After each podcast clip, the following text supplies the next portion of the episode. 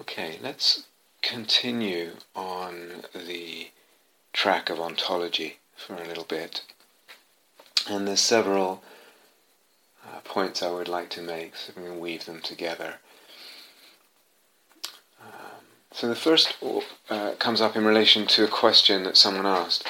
Um, what is the difference between the imaginal middle way and the middle way of emptiness?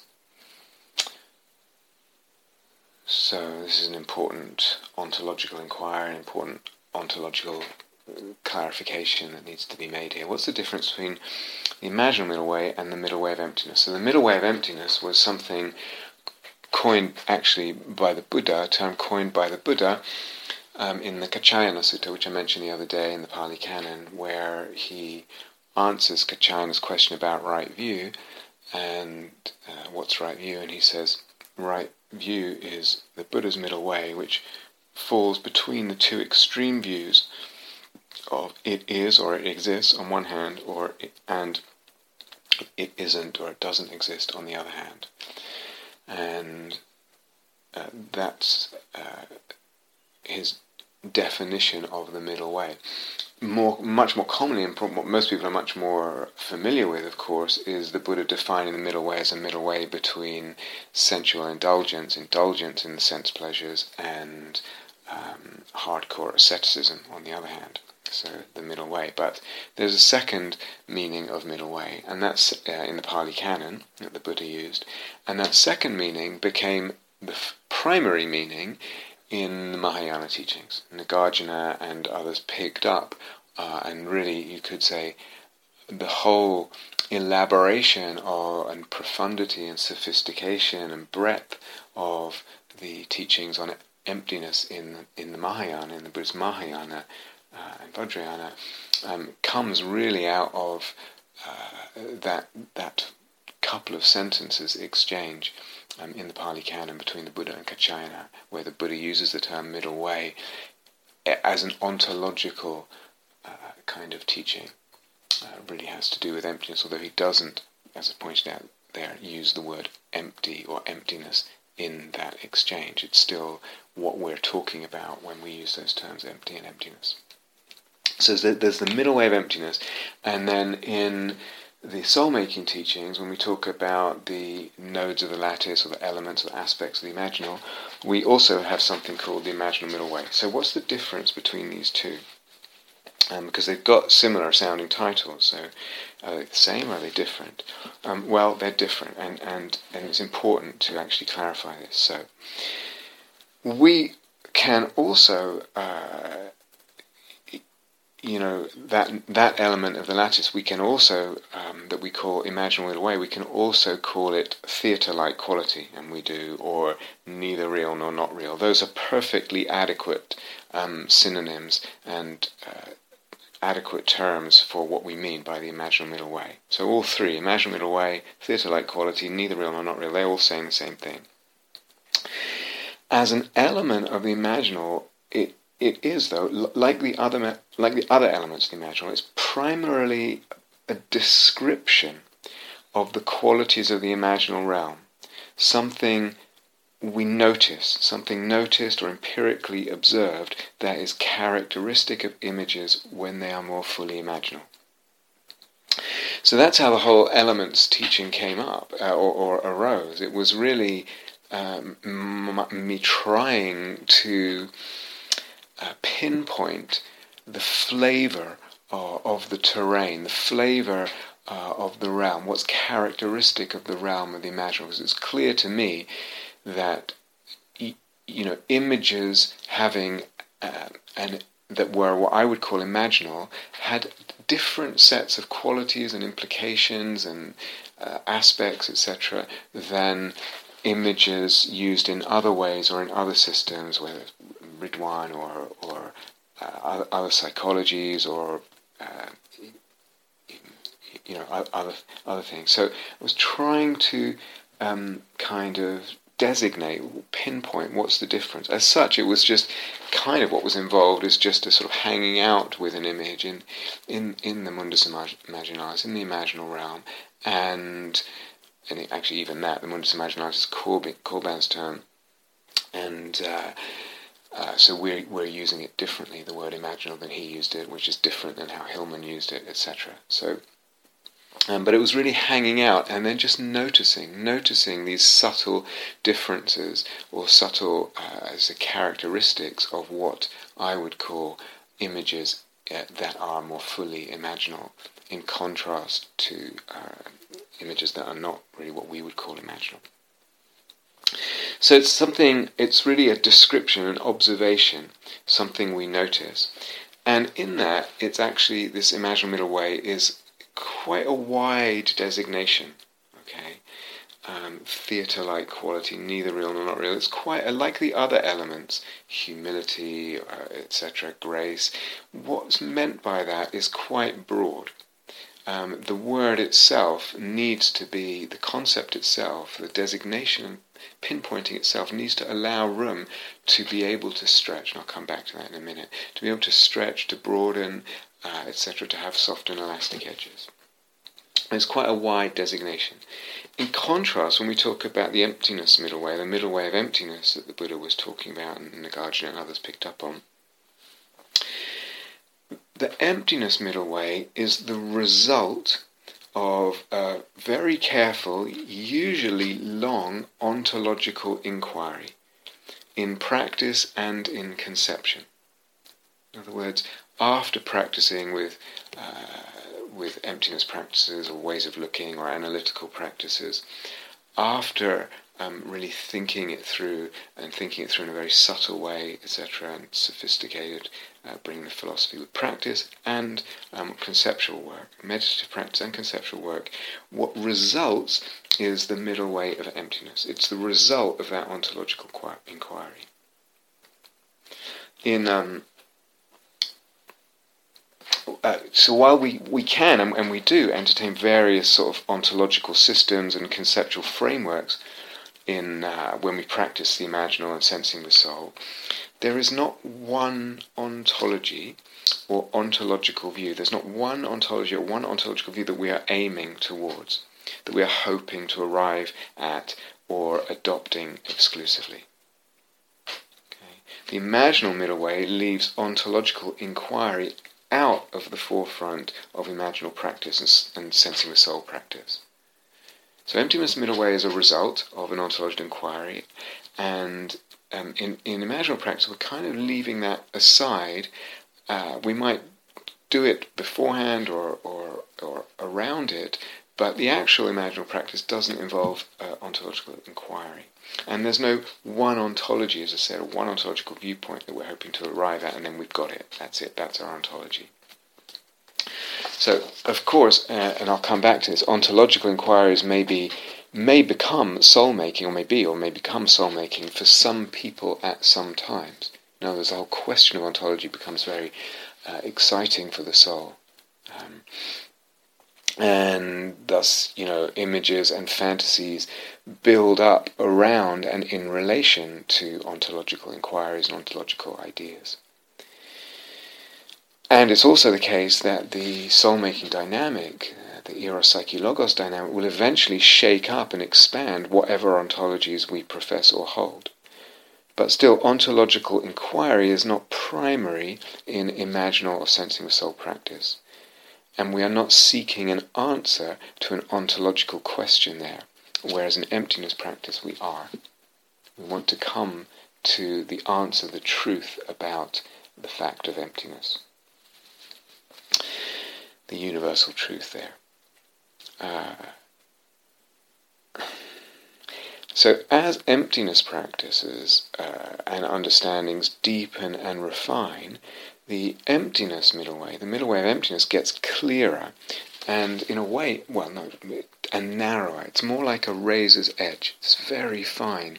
Uh, this between it is and it is not. It exists and it does not. N- not real, neither real nor not real. From the emptiness point of view, the emptiness becomes uh, clearer and much more um, like a razor's edge. In other words, the tendencies towards nihilism. It's not real. This isn't real. Nothing's real on the one hand, and reification uh, it's real. It is. It really exists. On the other hand, the two extreme views that the Buddha pointed to, and again the Mahayana picks up on a lot, uh, the tendencies towards nihilism on the one hand, reification on the other hand, they're gradually diminished, gradually as we go deeper and deeper with emptiness practice and emptiness understanding. Um, and as our understanding comes closer and closer to the sort of narrow tightrope of the middle way of emptiness. So again, to contrast, the imaginal middle way, in contrast, the emptiness middle way, is not such a precise or narrow concept. Partly because the whole imaginal process admits various ontologies um, or ontological systems, as we've um, uh, pointed out several times in, in the past and illustrated in different talks and things. So it's less of a tightrope or a razor's edge and more like a kind of avenue, a wide road, I don't know, a boulevard or something, than, than a razor's edge, than a tightrope. So that within the range of the imaginal middle way, there can be various positions of more or less reification. Understand? And again, the concept of the imaginal middle way, like the other concepts in soul making Dharma, has soft and elastic edges.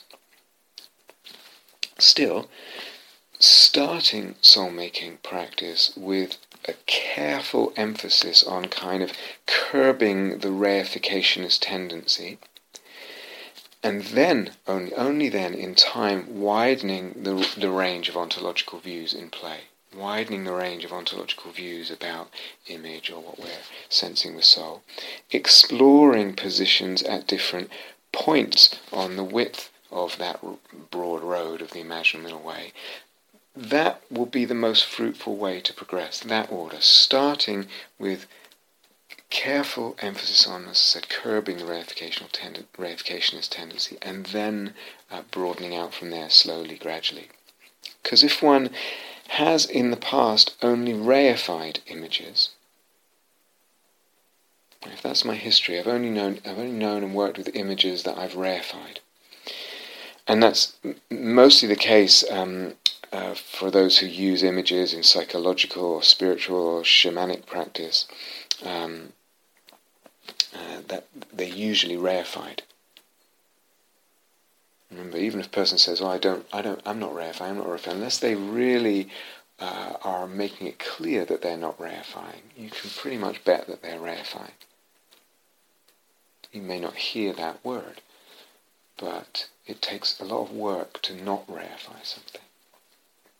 So if one's used images in other ways, more conventional psychotherapies or um, spiritualities or shamanic practices, um, and and the images have been reified, then it will be very difficult, I think, to come out of that habit of reification and, and kind of move towards the other side of this wide uh, road of the imaginal middle way and have the facility to explore a less reified stance. And if that's the case, if then I don't, I cannot move away from the reification, reificationist side of the road to explore um, the less reified road, then that whole side of the road, that whole territory of soul-making possibility won't open up.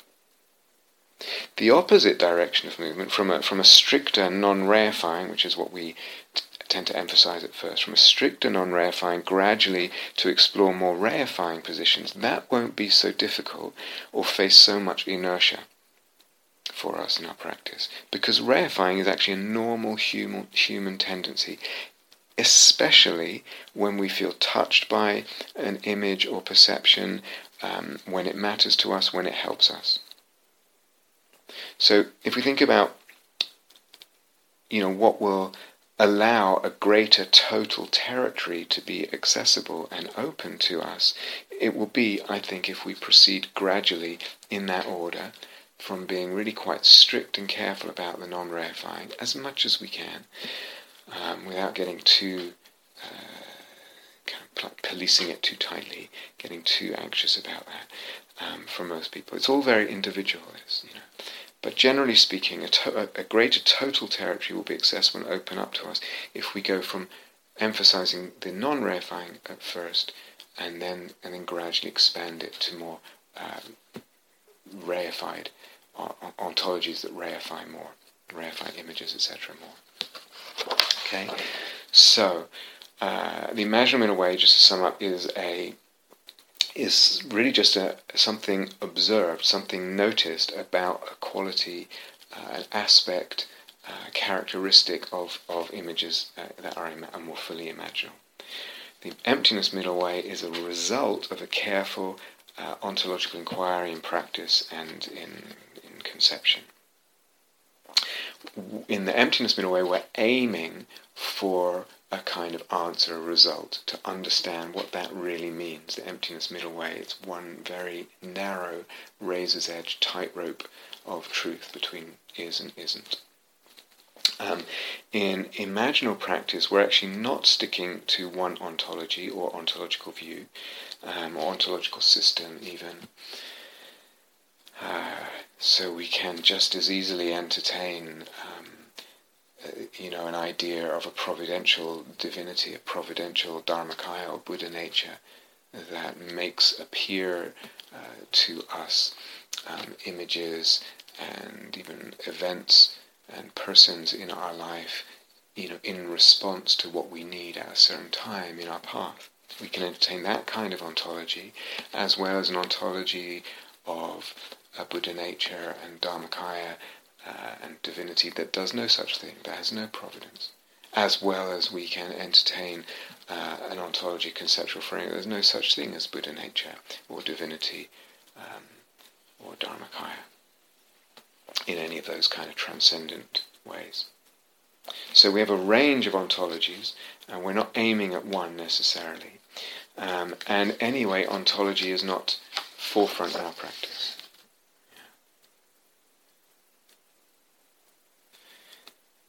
Uh, and the imaginal middle way, in contrast to this narrow tightrope of truth that we're aiming for as a result of our inquiry, the emptiness uh, so the imaginal middle way um, is, uh, is, a, is a wide boulevard. And we want to actually have freedom to take up any ontological position regarding reification on any of the points across that width of the boulevard and see what they each do. But it might be easier if we start with the non-reification one. Because if we get too much into a habit of reifying images, it, w- it will be very hard to um, then uh, open up non-reified images and all the soul soul realms and soul worlds that they open up. Okay, so that's a clarification, um, hopefully between the emptiness middle way and the imaginal middle way.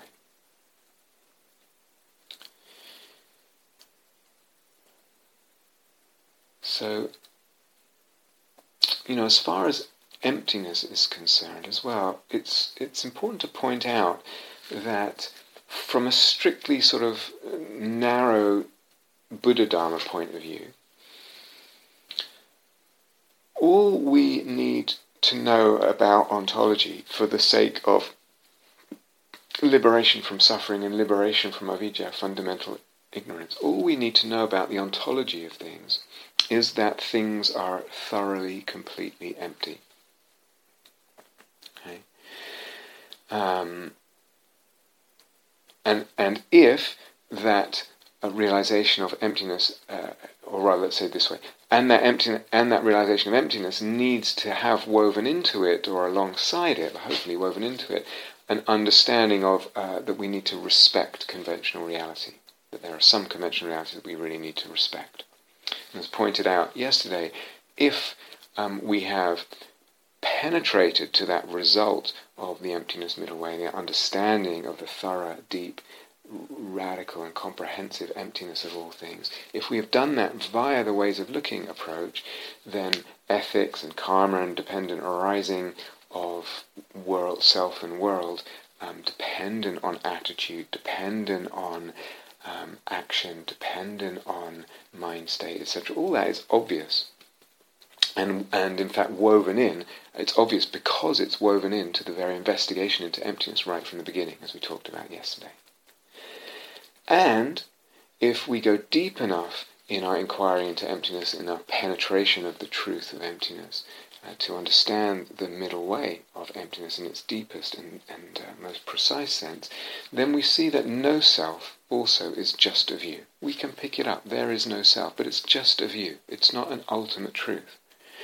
And um, the view, the view of self becomes just as available, or available again, if you like, as the, as the view of no self. Emptiness is just a view. Emptiness is empty. Not self is just a view. Self is just a view. And all of these become available as views. We are only left with ways of looking. But from a Dharma perspective, um, this is all we need to know about ontology. That things are empty because that's what liberates us from suffering and from the root cause of suffering, which is avijja. And uh, hopefully woven into that understanding, uh, that ontological understanding that everything is empty, we also understand the need to respect certain conventional realities, and hopefully, um, particularly around um, ethical consequences, karma, dependent arising, in that sense, and um, secondly, that we have the flexibility uh, to respect self as much as no self emptiness as much as not emptiness, um, to not just respect but to practice and to see those ways. So that's from a strictly Buddha Dharma point of view, that's actually all we need to understand ontologically. And if you've really gone into the question of emptiness, you will realize that um, even a realization, a full realization of emptiness, still leaves a lot of questions about the exact ontology of different conventional realities, of different um, relative truths. In the history of Buddhism, there has been you know, vehement argument about this over 2,500 years. Um, certainly once you get into, into the Mahayana and, um, and certainly in Tibet, you know, really quite a lot of um, very sophisticated and hot-blooded polemic uh, debate around all this. So you only have to look at um, you know, Mipam and, and Mipam Rinpoche from the turn of the 20th century, just before and into the, into the early 20th century, and his engages um, and dialogues with other traditions, including Gelug um, scholars, or look at some of the writings of um, the Karmapas, particularly I think the 8th Karmapa, Mikyö Dorje, uh, etc. This, especially when it comes to this question of the relationship between conventional and ultimate reality, conventional truths and um, the truth of emptiness, um, the thingness of things and the emptiness of things. Um, this is, you know, really quite a long-standing um, argument. Um, and then, as, in, in, terms of what it uh, then, how it then applies to tantra as well, and much else, uh, there's a there's a lot there, you know, that's left open and open to debate some of that debate, particularly some of the things that Mipam and Mikyö Dorje got interested in, actually it's not it, it, bears very much on what we actually understand by the emptiness of something, and so that so some of the areas of that argument um, pertain to sort of you know the status of tantric deities, the ontological status of tantric deities, and other things, but some of it actually pertains to what does emptiness mean, and therefore um, is this version of emptiness actually liberating or not? Now, I've gone into this um, uh, briefly, but in a fair amount of detail. It's quite a central piece of the last portions of um, of Seeing It Free, so you can find it there, and you can also find some references there if you're interested. But the point, the main point, is that even a, full, uh, comprehensive understanding of emptiness still leaves questions regarding the exact ontology of conventional realities. And we could say the same might be true of, um, for example, quantum physics as it goes deeper. What exactly is the ontological status, the reality status of a basic particle? It's a, you know, we think, okay, um, this table is made, this desk is made from um, molecules and atoms, etc., and those are made of protons and neutrons and electrons, and then we go down, there's even more basic particles, etc. Um, although an electron is classified as a basic particle, still, um, then what is the reality status? What is the ontological status of those basic particles? And it's not simple. As I mentioned the other day on a retreat at, at House, Niels Bohr, one of the founders of quantum physics and a Nobel Prize winner, he said everything we think of as real is made up of things that we cannot think of as real. But now, even more, uh, since his death, even um, space and time are regarded as um, emergent and not fundamental phenomena. At a quantum level, they emerge, they're constructions, and in some sense also dependent on the observer. So Einstein did some of that work with his relativity theories, and but then even more so at a quantum level. So we're still left with um, these questions about the ontology of different conventional realities. Um, and this is important. And when we then come to soul making teachings, of course, um, that that it, they cannot help stimulating such questions, or they should stimulate such questions, and they do stimulate such questions. Not for everyone, um, but certainly for some people. And some people will get very uh, derisive, uh, etc. Some people will be too easy, um, perhaps too lazy and, and quick to just adopt um, uh, adopt a certain ontological acceptance. But you know, it's up to them in the end. I've been through all this in, in other talks. I'm not going to dwell on it too much anymore. Um, so, but the questions pertain. Uh, ontological questions are don't go away with regards to um, soul and image and soul making and all that. They are all empty, yes, but it's still, as I said, emptiness realization of emptiness, gone all the way to the end, still leaves questions about the exact ontology of different conventional realities. So, what about the ontology of soul? Okay, this is something I've talked about quite a lot, but very briefly, just to repeat. Um, we can define soul in a couple of ways. One is um, just soul is a kind of way of looking. It's a kind of way of looking, or, or, or, or it's a group of ways of looking, even. It's any uh, soul is, is the collection of ways of looking that um, are soul making, that, that open up a sense of soulfulness. That's what soul is. So that open up the elements of the imaginal, that deliver the elements of imaginal. Soul is just a way of looking. It's not an entity. Or, if we want to define soul as a kind of entity, it's that entity, that instrument, that organ, so to speak, in the human being, which looks in those ways looks in those ways that open up soulfulness, that support soulfulness, that engender uh, soulfulness and soul making.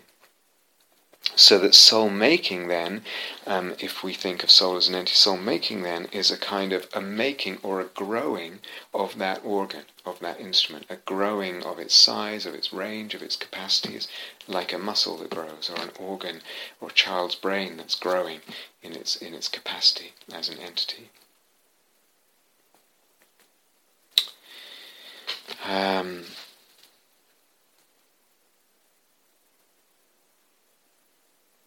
so,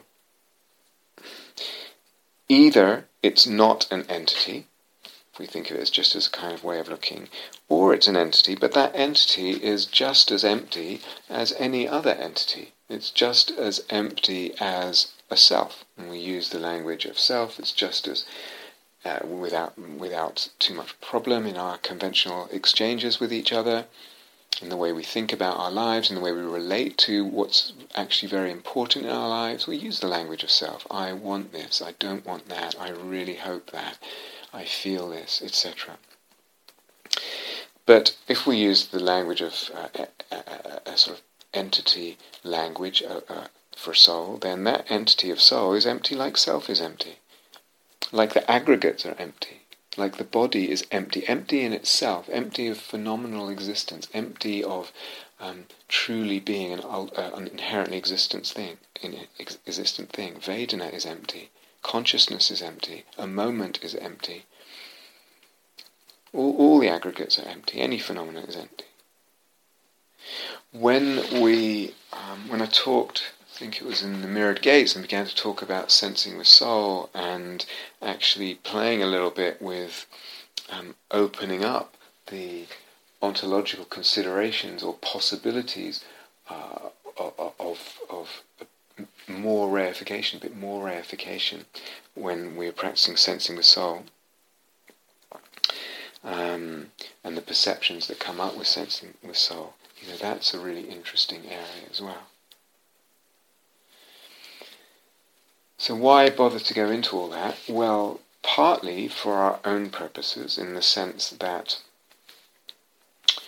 um, you know our conceptual framework, the whole logos of soul-making dharma, um, is really based in and on emptiness. It, it's based in ideas like create, discover, neither real nor not real, and all that.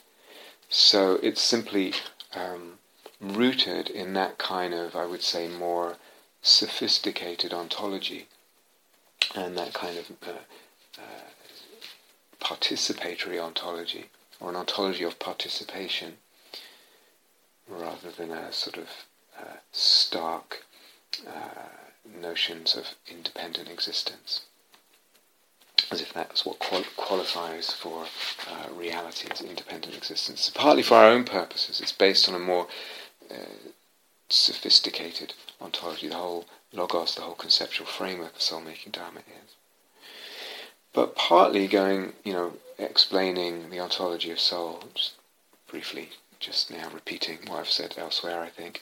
Um, partly also to kind of um, proactively rebuff certain expected objections and critiques from either Buddhists who tend to think in a very um, let's say, narrow and common way, uh, and perhaps not not uh, not very well worked out, uh, with a very not not very well worked out ontology.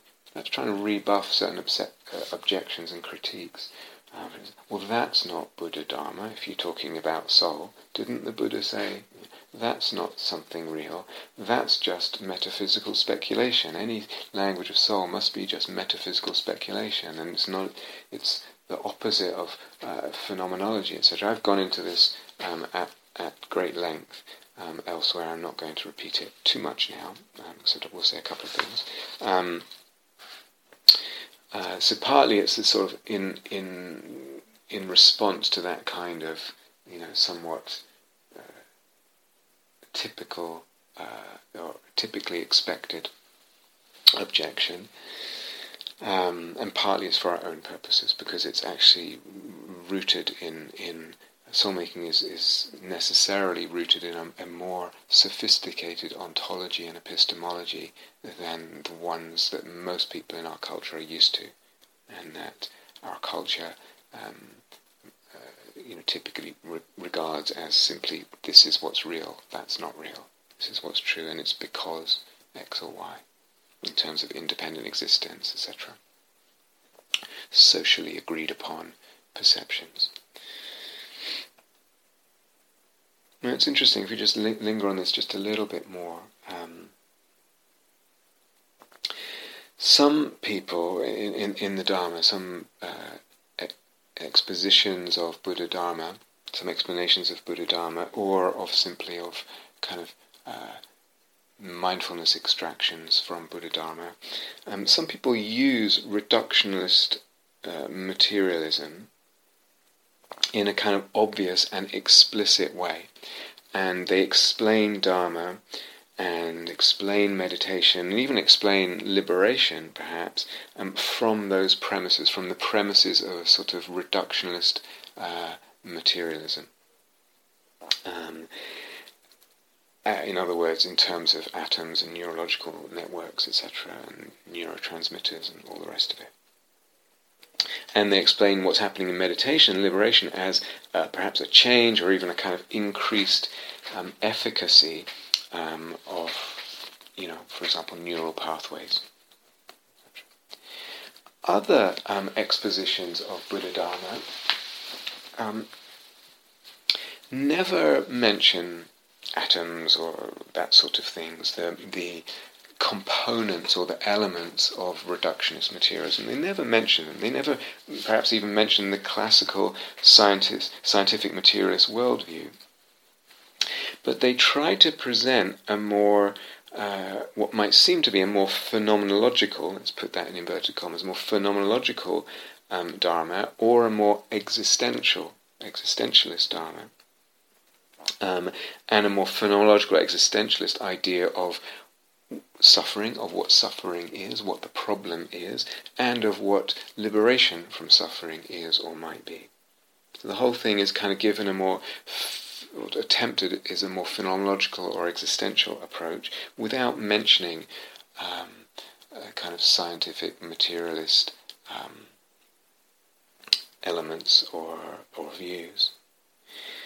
But if we go into it, if I if I try and uh, adopt su- such or try and propose such a such an approach, um, I actually quickly realize that that kind of phenomenology, in inverted commas, is very limited, because there's only one way of looking there. There's only one way of looking that's admitted, and that way of looking sees the truth. And this is how all human beings, or supposed, this is assumed, this is how all human beings, if they are honest and if they are brave, that's how they will experience self and world. They will experience it like this. This is what this phenomenology says, what a lot of phenomenologies do, actually. Um, or attempts at phenomenological philosophy and psychology. There's no place there for different ways of looking, uh, and different ways of looking then opening up um, different senses, whole different perceptions and uh, senses of self and world and cosmos, etc. And similarly, the existentialist kind of Dharma rests on an assumption that the sort of the meaningless, flat cosmos of classical scientific materialism, it rests on the assumption that's a proven reality.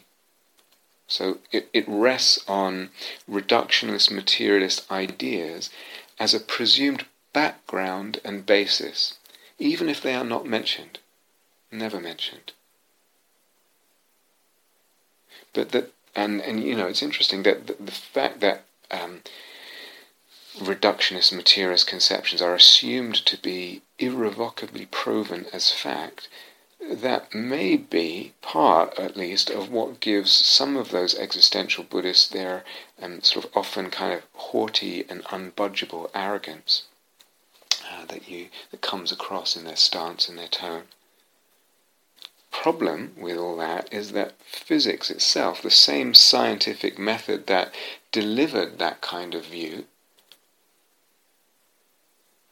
starting in the 16th, 17th century, let's say, has, as it developed, that same scientific method has begun to bring about the crumbling of that basis. Not just physics, but also contemporary Western philosophy, and also uh, uh, was deconstructed and kind of demolished by Nagarjuna's Dharma, etc. And the whole Mahayana take on on uh, deeper understanding of emptiness, deeper working out of what emptiness means. So that whole background view and basis, not mentioned but assumed real and so rested on, it's no longer um, tenable and sure as a truth, as the reality of things.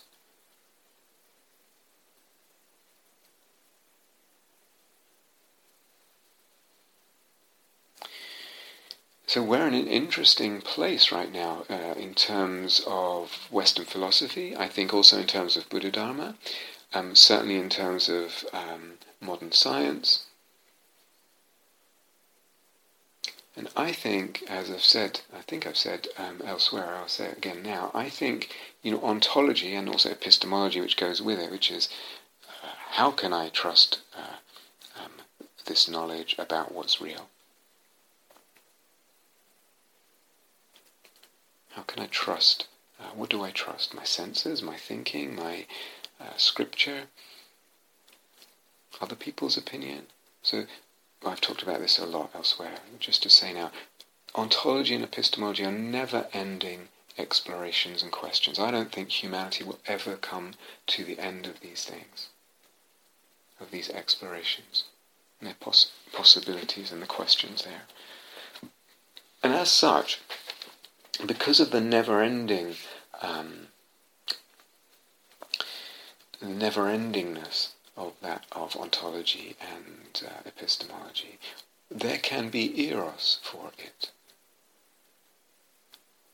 ontology itself, as I alluded to earlier, ontology itself can can become for us um, an erotic imaginal other. The whole area, the whole domain, the whole inquiry, an image of oneself as ontological inquirer, etc., an image of oneself on that path. And there can be soul making out of that erotic imaginal relationship, or in that, with that erotic imaginal uh, relationship with, uh, with the never-endingness of ontology and ontological questions and explorations. So we can uh, get very excited about this, very into it, very struck by its possibilities for the soul. So soul making um, can come from ontology, from certain ontological views, I'll come back to that. But it can also come in relationship to ontology. So I don't remember in um, in the Four Parables of Stone and Light series if I if I said this, but I'll say it again because I, I was thinking, you know, if you um, hear someone with say, with regard to ontology, or with regard to epistemology, or even with regard to things like emotions and ethics, human emotions and uh, ethics, if you hear someone or read someone say they figured it out, they know the answers now, this like either any of those areas, ontology, epistemology, emotions, ethics, probably other areas, we figured it out. We, I know what the truth is uh, there now. Or, on the other hand, if you hear someone, well, let's say, if you hear someone say they figured it out run a mile, I would run a mile from such a person. And they've come to the end of ontological inquiry, epistemological inquiry. They've understood fully um, the emo- you know what human emotions are and involve, how they arise, what they can be, or ethical questions. I would run a mile. And also, if you come across what's um, maybe just as popular these days, especially in, in people influenced by some um, fairly recent Western philosophy. I'm not interested in ontology, I'm not interested in epistemology, that's all metaphysics, I put that aside. It's, um, it's not relevant, it's not what the Buddha taught, it's not relevant to life, etc., etc. Um, I would run a mile or you should run a mile. Either one of those extreme views is, um, uh, to, to me, problematic. Uh, let's bring it. So just say it's problematic. I said the other day, and I pointed out several times recently, ontology and epistemology are inevitable. They're inevitable um, in in the very fabric of our perception. Not even as big you know, philosophical uh, rambling inquiries with, you know, all this kind of conceptual grinding, etc. But they are woven in. Ontological assessments, epistemological assessments are implicitly, um, non-verbally, non-conceptual, or let's say non-verbally, sorry, they're non-verbally, non-unthinkingly woven in as conceptions into every perception we have as human beings. They're inevitable. Even if they're inconcludable questions of ontology, ontology and epistemology are inevitable. And I don't know, but I have a sense, really, that you know Western philosophy went through a phase, um, I think called itself post-metaphysical. Well, uh, we might now be in a post-post metaphysical phase, or just about to be, or something like that.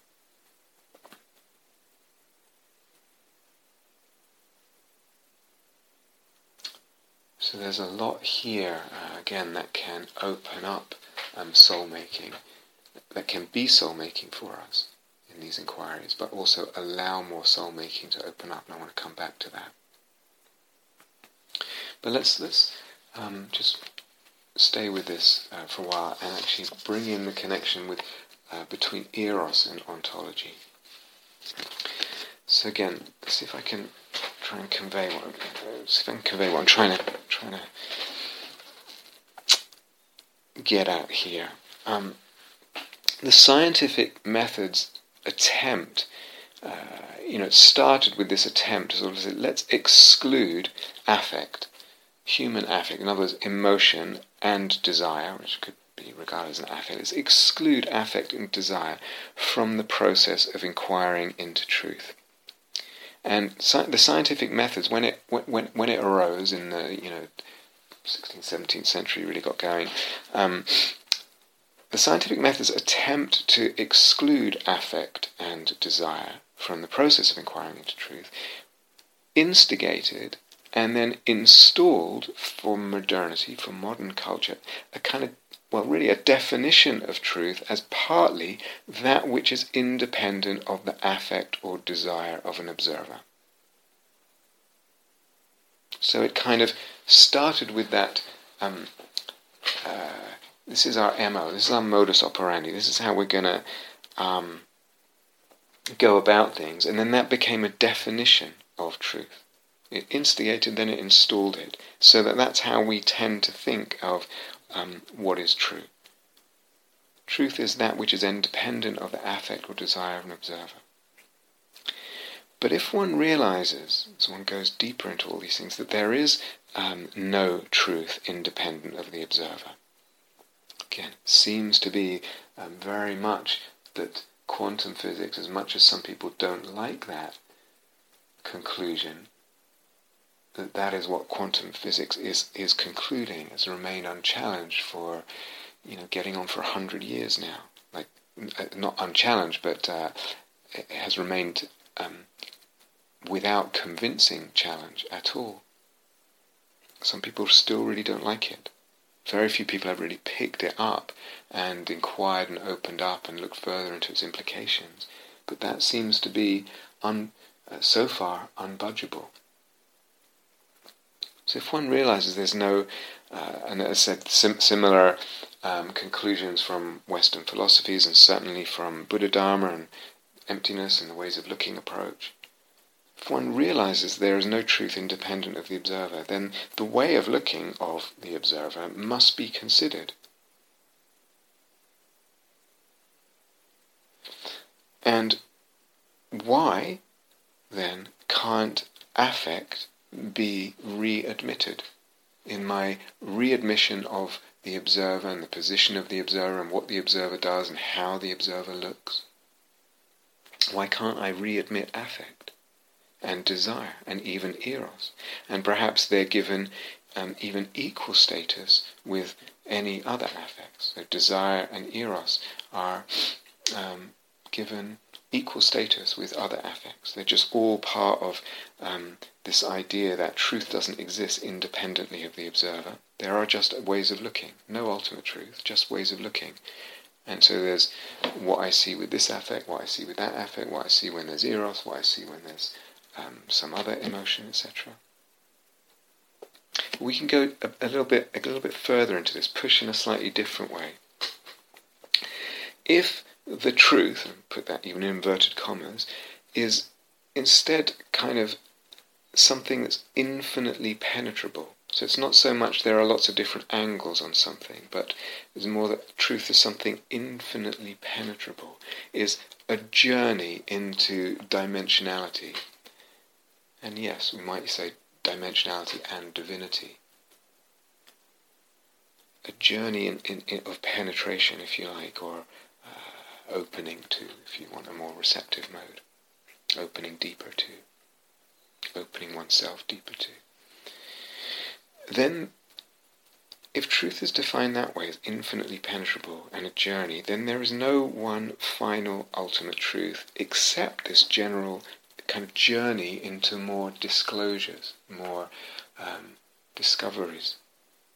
And if that is what reality is, this, this deepening journey, never-ending journey, infinite, infinite sort of uh, penetrative movement, if that's what reality is, then it is, is exactly eros in the way that we are using that word.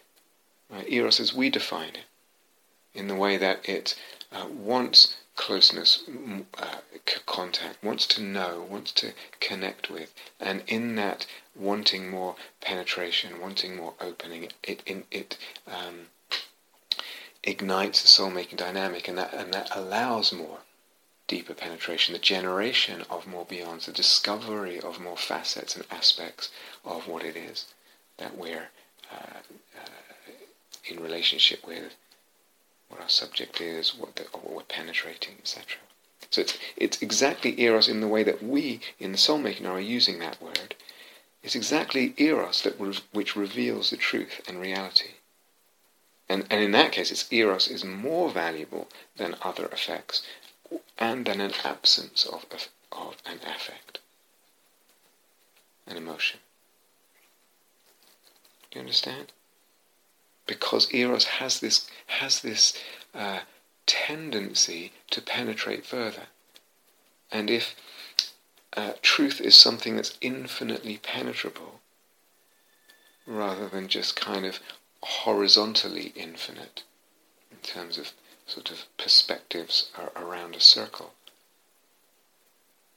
then it's exactly eros which is uh, what opens it. And that, that view of truth and reality does not posit truth and reality as, as what is independent of the observer, independent of observing. It, it recognizes the profound participation of the soul in creating, discovering what is disclosed. Creating slash discovering what is disclosed. To me, this is uh, an interesting thing, and perhaps it can be developed, this idea of eros as having actually ontological value. More significant and powerful um, epistemological, ontological value. So the theologian and, and, philosopher John Milbank, I'm just starting to get his know, to get to know his work, and um, yeah, I find it very, very fascinating. Very fascinating. Some of the uh, overlaps and um, common areas, common uh, desires as well um, between his work in the really the what, they call radical orthodoxy movement, um, of Catholic uh, theology. Um, finding very interesting those overlaps. I only know his work a little bit, and there's a famous book he wrote, Theology and Social Theory, which I've just picked up, and I was uh, hadn't got very far in it at all. I was just actually on the preface. It's a preface to the second edition, and he wrote um, he wrote this: the nihilistic vision, uh, which is what he means by this sort of flat, purposeless uh, uh cosmos of of, uh, of scientism, scientific materialism. The nihilistic vision makes its conclusions from a cold reason that disallows to the moods of eros, anxiety, boredom, trust, poetic response, faith, hope, charity, and so forth, an ontologically disclosive status. It's just what I was saying before. It's like affect is defi- uh, is from the start ruled out of any definition of truth. So the mood, the affect of eros, anxiety, boredom, trust, poetic response, faith, hope, charity, and so forth um, are, are disallowed any ontologically disclosive status. They don't tell you, in other words, anything. Uh, they don't open uh, for us any, any any knowledge about anything that's real. Ontologically disclosive. But if our ontology admits a category of the real which yet includes our participation and creativity, our poetic response as well, then eros, and, and secondarily you know other emotions emotions like uh, those Milbank listed above, or as I just as I just mentioned, um, eros does disclose or open up to us the truth, or we could say truths, truth as a journey into truth, infinitely penetrable truth, as I explained. To me, this is really, really interesting. Second point in, in the scientific uh, methods sort of starting points, and then what, what was really axiomatic uh, in terms of methodology of approach, but then became, um, you know, then then actually spread from methodologic methodological uh, uh, technique or process to um, to assumption about reality, an unquestioned assumption about reality. The second one, apart from the letting go, the, the ruling out of affect and desire, truth is only what uh, what is observed in the absence of affect and desire.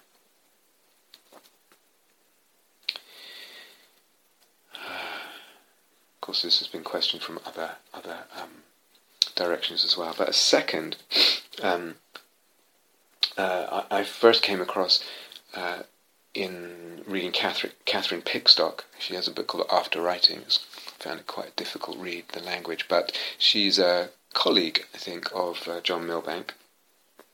And, and she makes the point in her book After Writing that Descartes, who was, of course, was one of the founders of the scientific method, um, defined reality as that which is clear and discrete and easily comprehended by the mind. Reality is defined as that which is clear, discrete, and easily comprehended by the mind. Now, that definition or delineation of objects to be investigated. Then say, okay, what is reality? It's this. It's what's clear, discrete, and easily comprehended by mind. And that, that's what we should investigate. We should just forget about everything else because it doesn't. It's not. It's not real. We want to investigate the real. That's what science is. So that definition or delineation of object, objects to be investigated, as I said, came then itself to be taken as a truth. Initially, it was just these are the objects we're going to investigate, the ones that are clear, discrete, and easily comprehended by the mind. But then at some point it came to be um, this is what is true. It was taken itself as a truth.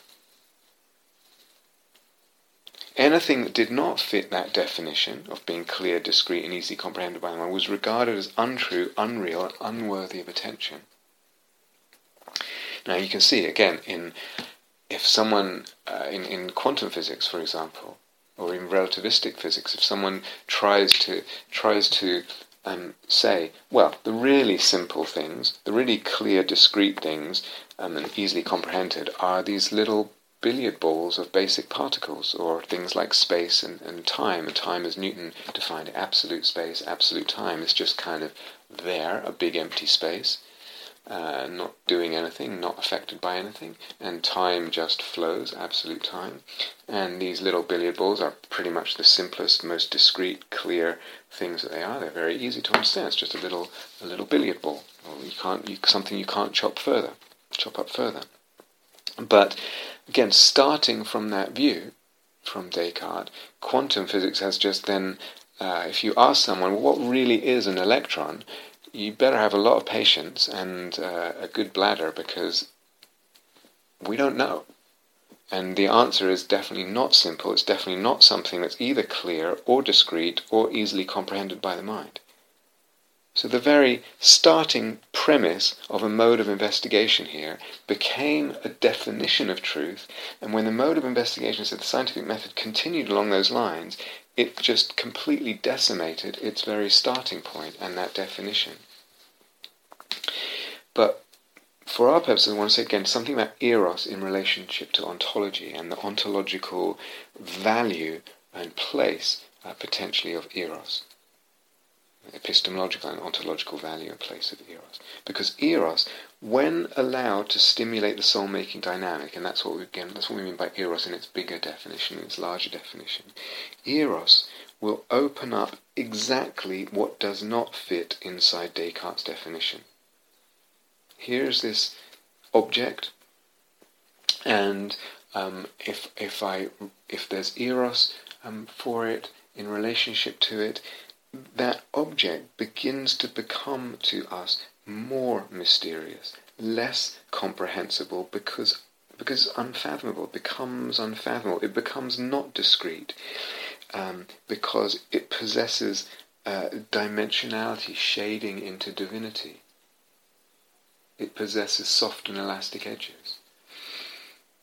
It becomes uh, poly-aspected and complex rather than single and simple. So again, um, it's eros uh, that opens up uh, exactly, uh, or that, that, bursts open uh, Descartes' definition in much the same way as, as physics has done.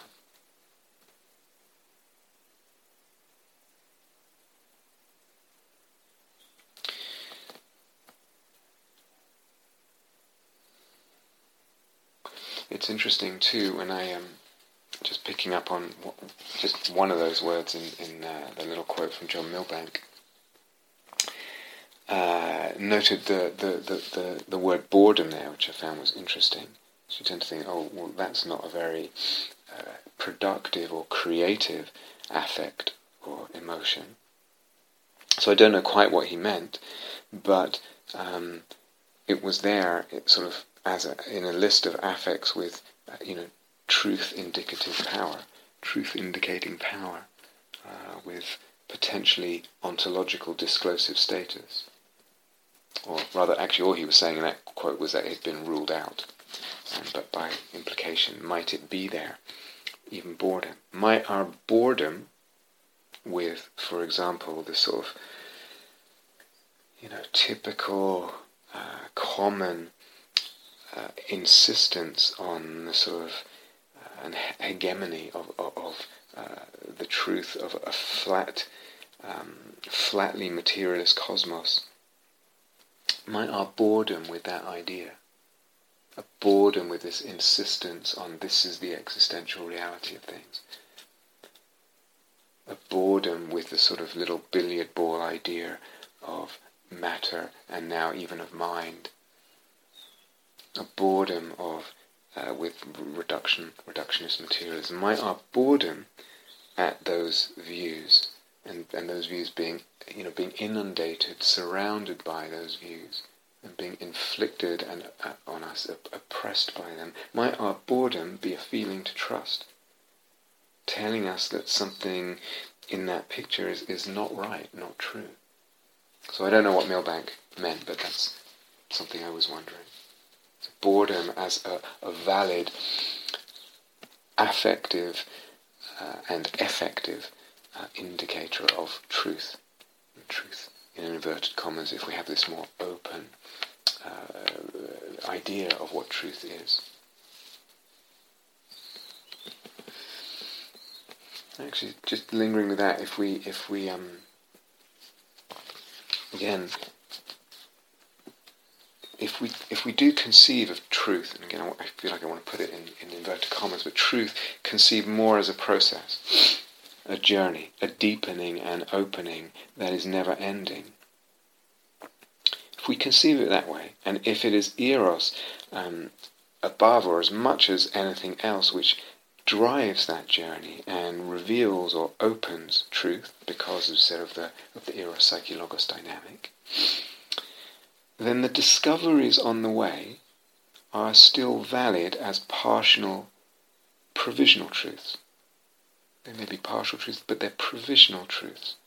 And, and so we see parallels to that in science. Again, some, some of this overlaps with things I said on the Four Parables series. So just as um, in, in the history of science, Newton's laws of uh, mechanics and gravitation, for example, will function, they do function very well to predict outcomes within a limited range. Within a limited range uh, of uh, accuracy, but also of um, uh, you know the phenomena that we're dealing with. Newton's laws function, you know, very well to predict outcomes. It was Newton's laws that uh, enable um, you know, to enable us to land a rocket on the moon. It was very complicated mathematics, uh, working that out. Um, and even to you know when they sent a probe to I can't remember where it was Jupiter or Neptune you know it's tremendous accuracy of prediction it was all coming basically from Newtonian mathematics and equations so it functions very well to predict outcomes how this cannonball will fly exactly where this tennis ball will land how high it will go whatever um, within a limited range. And because of that, because they predicted uh, outcomes so well for so long before oh, the stuff that didn't fit, they seemed for so long absolutely true because they functioned so well to predict outcomes. But in fact, Newton's laws are only, and even does the word law qualify anymore? Uh, they're only, in fact, uh, partially or provisionally true. They've been superseded by Einstein's general relativity, special and general relativity theories, the conceptions and the equations. And so there's something in science where we see this, what we can call provisional truth. It's not like Newton's laws are kind of completely not true or irrelevant, or they don't are not completely adequate to a certain level. Depends what we want to do and depends also um, uh, not just what we want to do or want to calculate or want to figure out or explain, but also depends on what our idea of truth is.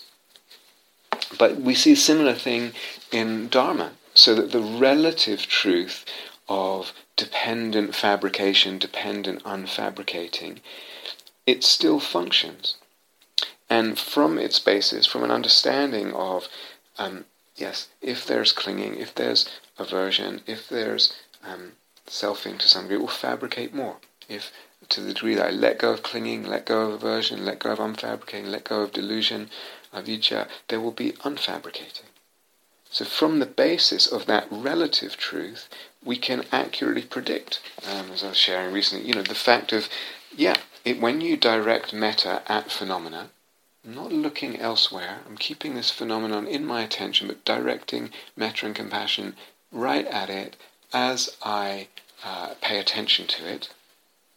The phenomenon fades. Or same thing as I mentioned yesterday, if I view something as anatta as I'm paying attention to it, or any of the other three characteristics, there'll be some degree of fading even though fabrication and dependent origination, as as we would conventionally understand them, to be operating between separable uh, phenomena, this gives rise to that, dependent on this comes this, etc., as if they're separable and real entities, phenomena. That whole view of fabrication and dependent arising is not ultimately true. This is fabricated by the mind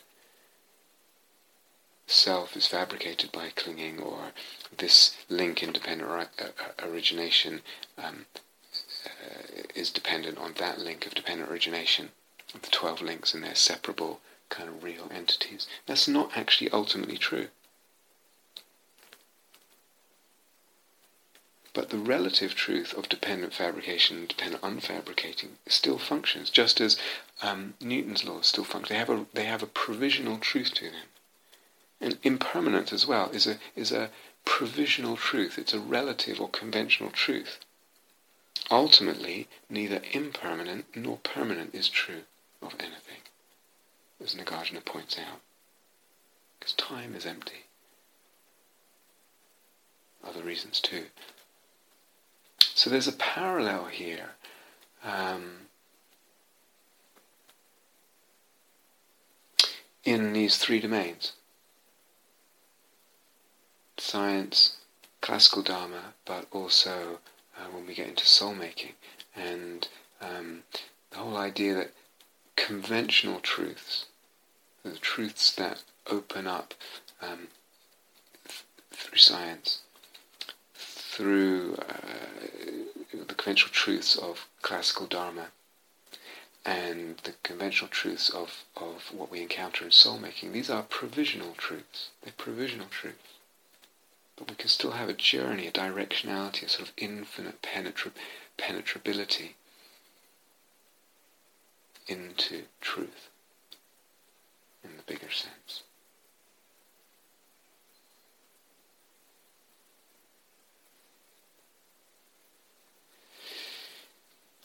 So if we stay with this idea of conventional truth, you know, something else I want to point out um,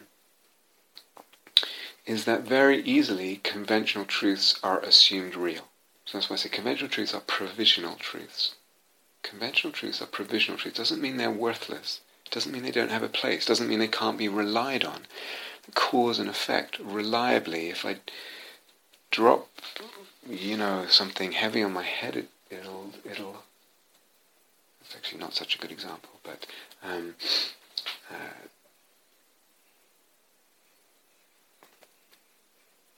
cause and effect, uh, conventional truth still functions. It's a provisional truth. Provisional truth can still be relied upon to a certain extent within certain uh, provisos, within certain limits. What happens is conventional truths are, are then usually assumed to be real in all kinds of ways. Conventional truths are typically assumed to be real, are assumed to be ultimate truths. So that's really one thing to be very, very important, uh, very, very uh, aware of, and to be concerned with. And it's something talked so, so much about and, and written about, and you know. But there's a second thing which is also um, uh, important. I've also mentioned it before, but it's really worth emphasizing again, and maybe with a slightly different illustration and, and angle. When we assume uh, or when we adopt a conventional truth, um, one question is: Is it real? Is it ultimately real, or is it just a conventional provisional truth? But a second question is: What does the adoption of this conventional truth lead to? When I assume and conceive and look in the terms of this conventional truth, this provisional truth, what does it open up for me? And what does it close for me? What does it bar from my experience, from my understanding, from my journey, from my life and practice? So, let me give an example. Um, recently I taught the uh, jhana retreat at Gaia House, and I, well, I, I am very, very ill, um, probably in the last stages of my life, and um, uh, with with a lot of pain, and uh, experimenting with, you know, the doctors are experimenting, trying to find the right medication for pain, and sometimes just making me foggy and affecting me in all kinds of ways and tired and other times really not uh, touching the pain very much. So there's a lot of pain, there's a lot of difficulty, there's not a lot of energy. A lot of my time is spent uh, struggling with my digestion or on the toilet or whatever. And um, I managed, uh, with the help of the angels, I think, to uh, teach 23 day retreat or whatever it was just recently at Gaia House, jhana retreat. And several people said or wrote to me some, something like, Your willpower is amazing. Wow, you have such willpower. But, and I, you know, I appreciate the uh, uh, affection and the sort of, I guess what's a kind of compliment there. But I, I want to just linger on this, although it, it sounds anal and says, um, I just want to linger on this because if if a person is conceiving of that, this is what a dying person is choosing to do and then somehow able to sustain um, over time, teaching every day for hours, uh, despite all else, all the other challenges. And if one conceives of that as a result of willpower, what's that actually implying? Willpower to me implies, uh, or the meaning of what is willpower, will, what is the will?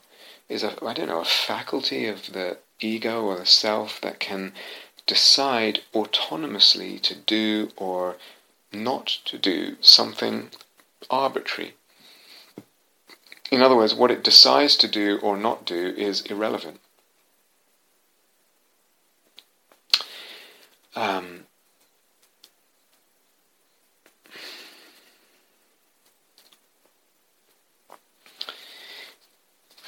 You understand? It's just it's just a matter of of uh, of something called willpower. the ability, the capacity is purely a matter of the strength and steadiness of something called will. What about love? What about love of something? What about eros again? Does that have no place in um, why something is possible? Why something is sustainable? What about the call, uh, the calling or the wish of the daemon, the demon?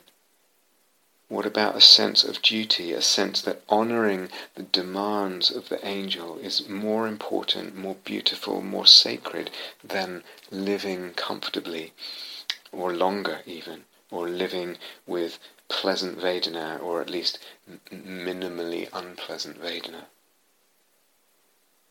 Of course, even before we get talking about Eros and angels and uh, soul duty and all love and all that. What about just other factors like the capacity to see in different ways, the emptiness of dukkha, the emptiness of difficulty? What about qualities like patience?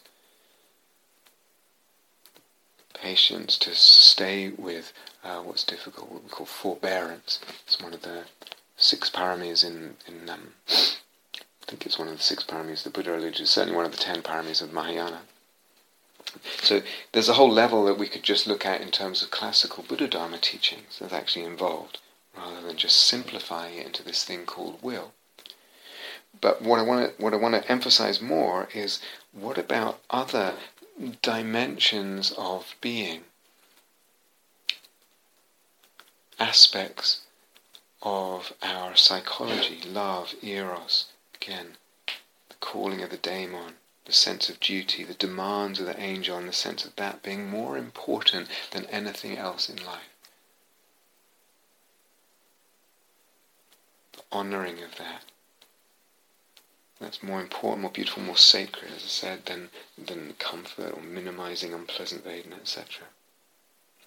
And if such a person is thinking in this way that doesn't include uh, love, eros, the demands of the angel, the, the, the, uh, the phenomenological fact of the call or the wish of the daemon, or, or the sense of the duty to the angel.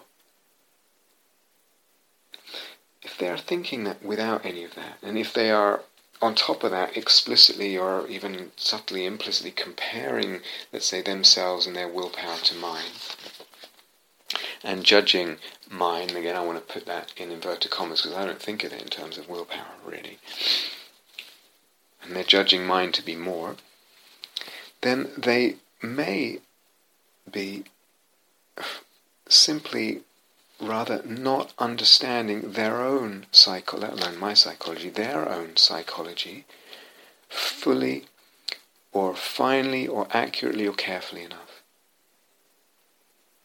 So their, what seems like to them perhaps their relative absence um, of or their relatively weak willpower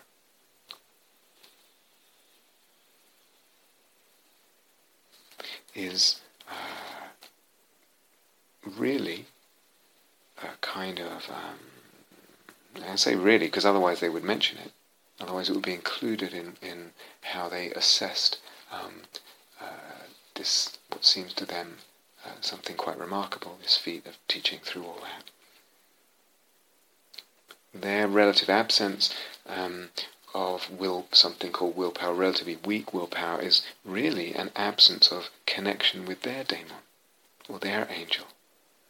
A blocking, perhaps, somehow, of that connection and of their eros, and an inability to sense themselves as image and sense their lives with soul.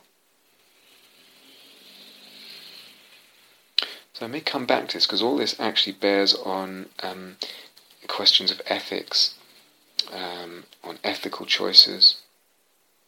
It applies, uh, let's say, to ethical choices and to our individual ethos, our individual character. I may come back to this in another talk. Now, of course, it uh, it's not that um, someone who has uh, the kind of a, an erotic relationship with a calling or, or project or a creative project or um, an offering that they want to give or some a service that they want to do. It's not that someone who has um, a sense of eros and duty to the angel and demands of the, the daemon and all that and love. It's not that they will always feel um, that way. They always feel filled with love and eros and uh, kind of the juiciness of all that.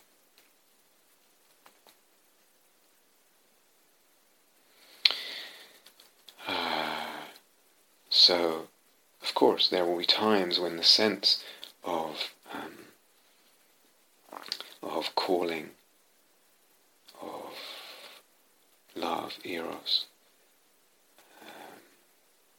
is not there or is much diminished. And then there's there may be at those times a reliance on something we could call will or resolution or discipline or something. Actually, I'm going to come back to those words. Um, but it's like it's like parenting or being in a long-term relationship. You know deep down that you love something, even um, and that you're totally committed to it and that it's meaningful and important. You know that even at the times you are not. And it's that knowledge that sustains. It's not simple willpower, it's a knowledge of, of the, the, the soul depth of something. Even at the time you're not feeling that love or eros so directly.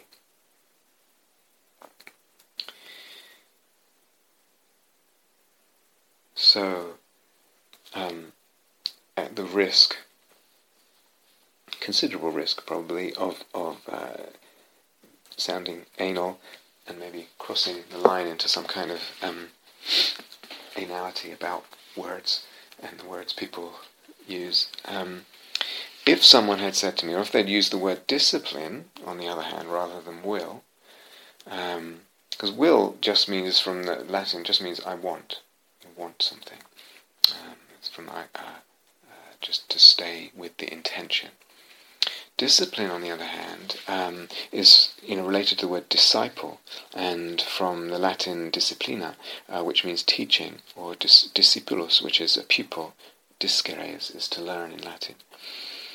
When, when, if a person uses that word, or if I think about it in those terms, there's a discipline involved in staying steady and showing up and offering that despite everything, all the challenges. Discipline implies uh, it, that it's not self-enclosed. It's not self-deciding. Uh, it's not totally self-instigating and self-actualizing as the, the, the word will is. We now commonly understand actually both words, will and discipline. But going more into the root of, of, of the word discipline, it could open out uh, um, a different sense it implies a relationship. At least its etymology implies a relationship, an imaginal relationship perhaps. The image of um, offering something, the image of being a servant, uh, doing one's duty, the image of what one wants to offer, the image of the retreat, the image of the teachings, the image of passing something on.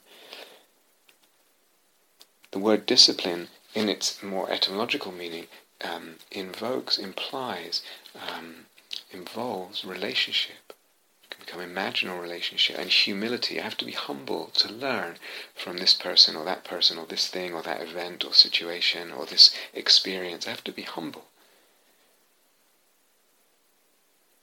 Something has to be greater than me, the one who teaches, the one, uh, the thing that teaches me. And it implies, uh, in all that, there is implied an other and that can um, uh, become an erotic imaginal other. So it's possible that the whole thing becomes an imaginal constellation. So if we're talking about ethics and what it takes to stay uh, true to uh, uh one's ethics, and really stand firm, courageously, un- unmovingly, unwaveringly, it may be that there's an image of that virtue, as we touched on in the Sila and Soul talks on the Four Parables retreat uh, course. that the virtue itself has become image, has become ideational, imaginal. And there's other there, and I'm in erotic, imaginal relationship with that other. I'm a discipulus um, uh, and humble in relation to that other. But it also might be, like I said, um, a work project, a certain duty, a creative art project. Etienne Souriau talks about the angel of the work, where a, a disciple of the angel of the work, perhaps. Or just opening up words now just to get a fuller sense of what, what, what can be involved here when things are difficult, when things are challenging, when we want, uh, or how our, how our sense of things can be extended, put it that way, and not um, shrunken and amputated to fit into narrow and flat psychologies and philosophies. So the word discipline could potentially, if we look at its etymology, open up more. Another word is resolve. So a person could have used the word resolve. Oh, you have such such incredible resolve. And again, we typically hear these words discipline, resolve, etc., just as we hear the word will as something totally um, self-instigated, um, self-initiated, self-sustaining, self-actualizing. But the word resolve is from again Latin, re solvere, uh, which means re again, and solvere is to loosen, to loosen again. And solvere means to loosen, to release, to, or to release, but one of its meanings is to free from debt. So to free from debt again. What, what might it mean? To free from debt to the angel again, because the angel's demands are infinite and never ending. So I honor the angel by uh, trying as best as I can to um, discern what my duty is and to carry that out as best as I can. And it will be um, not an exact copy of whatever the image is or whatever the angel seems to be completely. I will always fall short. We've talked about this before. But there's uh, in that resolve there is I'm I'm freeing myself from debt because I'm paying my debt. Then I'm freed from that debt. The debt to the angel, to the daemon, the duty. And as I said, Ray again, because it will be it will never end. And there's another duty, and the angel is always out ahead. Or again, if we again want to open up the, the potential meanings here, someone might have used the word sacrifice. I think someone did. Um, and that means in Latin sacrifice. Fice is to make, and sacre is related to sacred, holy. To make holy or sacred. So to me that would um, fit better. Now, this isn't about me sort of sacrifice, oh, it's like some kind of grandiose thing about Rob or whatever. Any of it. I really want to point, um, again, I want to point something out about uh, what I started what, uh, here with here was the general point about what conventional truths um, are we adopting uh, what do they lead to? The conventional truths that we adopt, the provisional truths that we adopt, in this case about psychology, what do they lead to? What do they open up or what do they limit? If someone thinks in terms of certain ways, in terms of words like will, discipline, resolve, thinks of them as being self-enclosed, self-instigating, etc. Sacrifice, it's, it's already uh, well, hopefully it's already got the, the hint of another level in it because it's already got the implication of making something holy or sacred. But, but it can lose that. It has lost that a lot in our culture. So this isn't about me. I want to open up something about in the ways that we tend to think uh, about our psychology, about what drives us, about what we're doing, about what makes certain things possible or not. Question is, what do these ideas What are the truths we are grasping at and holding on to, or even just adopting, open up or not? Where do they take us? So if we, if we go with the etymology of sacrifice, um, you know, uh, making holy, making sacred. What's holy? What's sacred here? Again, the angel and the angel of the work. You know, very often, most of the time these days when I teach, I have an image of um, not just contemporary uh, practitioners and students, but um, an image of, of the unknown future uh, practitioners. The unknown, uh, they will never be known to me, they're in the future. Elsewhere uh, in space, elsewhere in time the Sangha in the future becomes a sacred imaginal other to me, is sensed as sacred.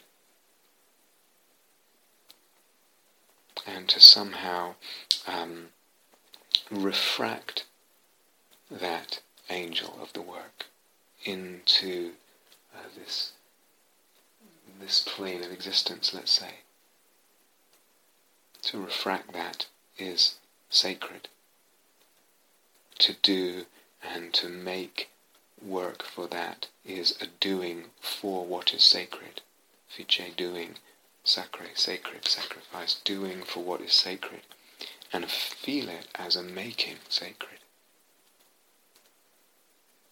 So again, in such a, if we're so used to certain psychologies, all this may sound pompous or grandiose, and of course there's that danger the ego gets hold of it and it's reified and all, all this other stuff. But if if we hold it in the right way, in the soul-making ways, um, actually it opens up dimensions and distances and, and perspectives and, and possibilities where then fueled by and supported by something very different than my will. In this kind of flatly conceived, almost mechanistic model of psychology.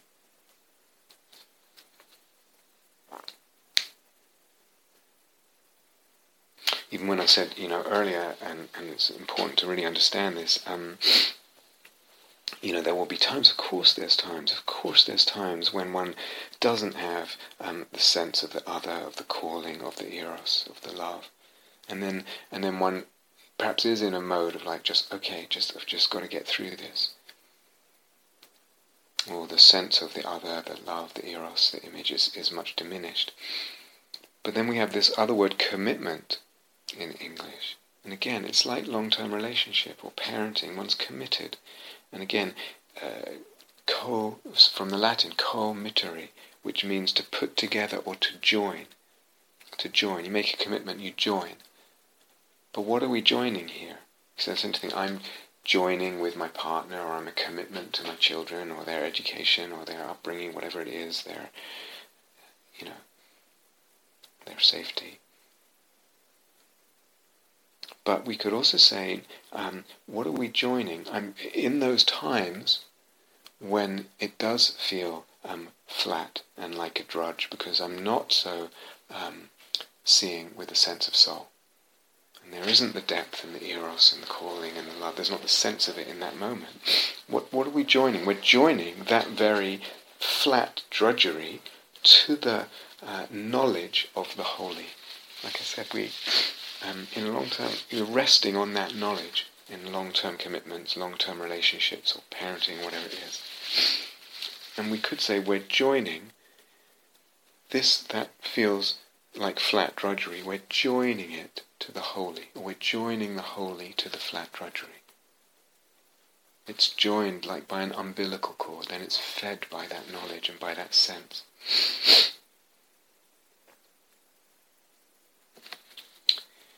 To say also, you know, um, even just this morning, I felt really, I don't know if it's some of the drugs they're giving me at the moment, some of the medication or what it is, but I'm so tired um, so lacking in mental energy, etc. Um, so sleepy, really. Um, so how am I going to do these talks later on? How am I going to how am I going to do that? and just with very, what seemed like very, very uh, reduced mental capacity, was sitting in sort of attempted meditation. Then at some point, you know, I realized the ideas, these very ideas I'm talking about today, the ideas that I, I want to communicate, um, w- became sensed also as angels. Yes, the idea became erotic, imaginal other, and angelic. They want to be communicated. These ideas, some of the things I've been talking about today, want to be communicated. Again, there's a parallel with uh, the notion of the ideational imaginal, which I introduced on on uh, the Four Parables retreat. So the ideas then are sensed with soul and they become images, they become imaginal images. Then even when my mind feels really so tired, so foggy, so sleepy, so lacking in energy and brightness, I can sense as other, there's not as other than me, I can sense their energy, these idea angels, these angel ideas. I can sense as other their energy, their brightness, their desire and eros to be made manifest. And somehow, somehow I, I can trust that their eros will enable that manifestation.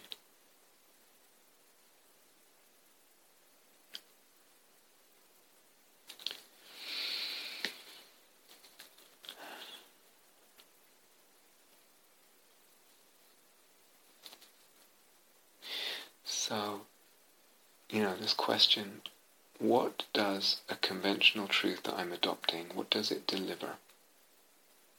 Where does it take me? What does it open up? What does it close? And the answer is selves and others and worlds and cosmoses depend on the conventional truths I entertain or adopt. And much more powerfully when I assume they're real. It might limit certain certain avenues, certain whole realms of opening and being, possibility, conception, all of it. Again, willpower versus eros or daemon. To me, it's a it's a relative. I mean, it's a it's, a helpful psychological notion. These psychological theories, assumptions, so-called realities. It's a helpful idea, but compared with eros and demon, it it's very much less rich. And, and if we just have notions of willpower, we're actually, um, again, I, I think, missing part of our psychology. We're totally not seeing part of our psychology. And one could even go further and try and reduce willpower. You know, in this kind of currents of reductionism in psychology that exist. And you could try and reduce willpower to a kind of um, quasi-electronic circuit of intentions and Vedana. And then the question is whether the reactions to uh, to Vedana, either uh, unpleasant Vedana or pleasant Vedana that are not, uh, you know, associated with what it is that your intention has set out to do. So someone says, "Oh, the pleasant Vedana of, you know, having a nice long rest when I could be up preparing." talks or interviewing or whatever.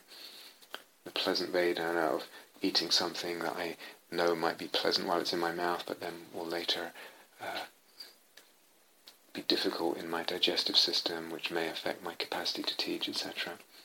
One could try and reduce willpower to, to this idea of a sort of you know, quasi-electronic circle of intentions moving like little uh, along electronic circuits and Vedana, and then the question is whether the reactions to the Vedana overpower or deflect the intention.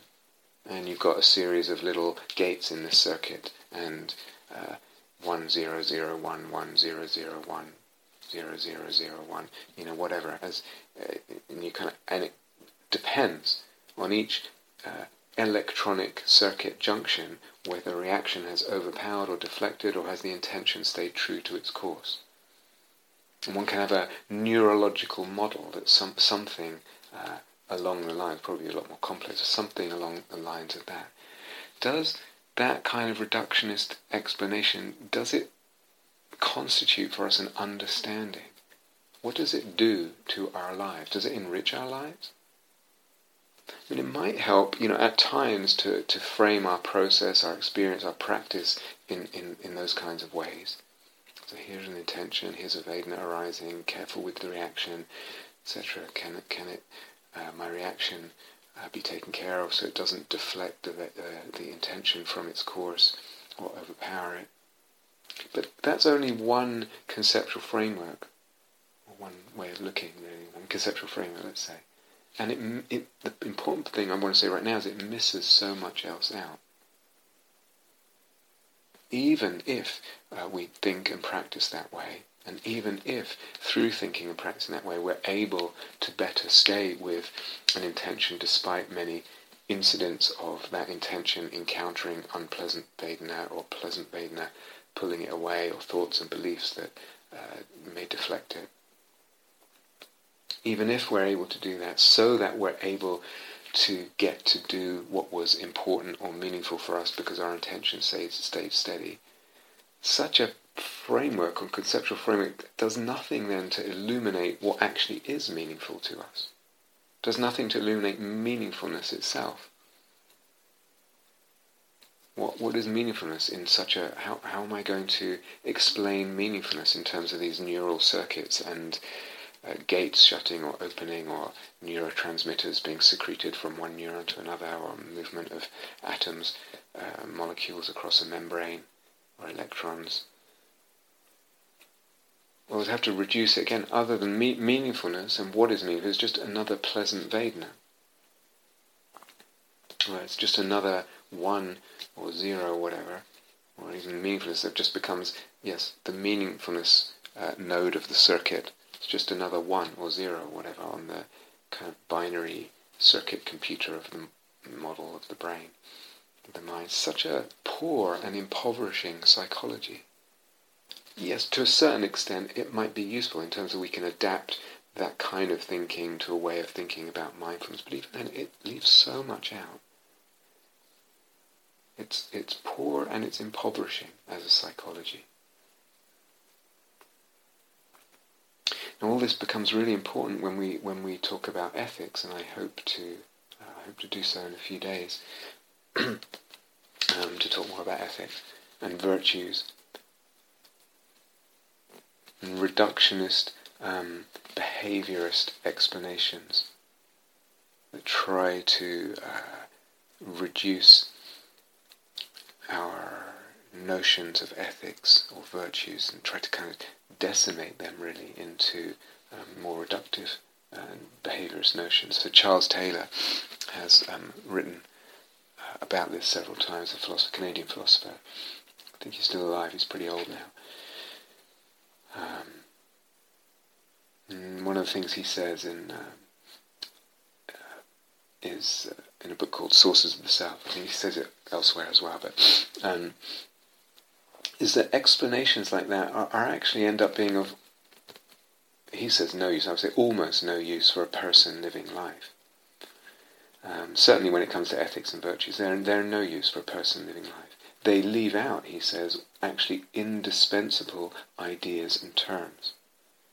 Again, this is actually this is quite pernicious because again, we tend to think, well, a real understanding, a real explanation of, let's say, ethical behavior or, or feelings about virtues or what's really going on when we're ethical or, or virtuous or, or whatever, what's really going on in terms of will and, and that sort of thing.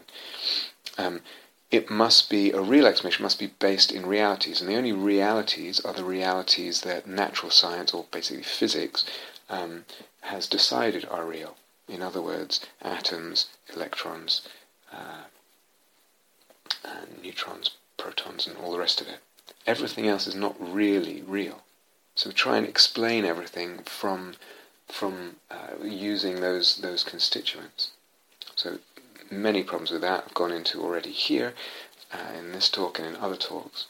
But the point he makes is that for human beings, in a cosmos where there are human beings, attempts at you know, reductionist and I'd say purely neurological, for example, explanations, which anyway always fall short of actually explaining anything. For example, they don't explain consciousness or mind from matter. They haven't yet, and I don't think they ever will.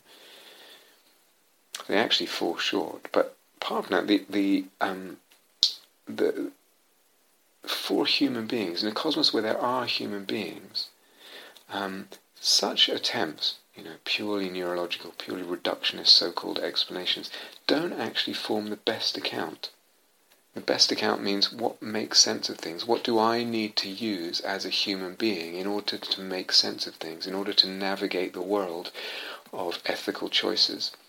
And I, I use the term ethical choices in a very wide sense to include things like here is something that feels important to me, and there's a lot of reasons why I could um, decide not to do it with all these other challenging considerations. So that's ethos, ethics as well.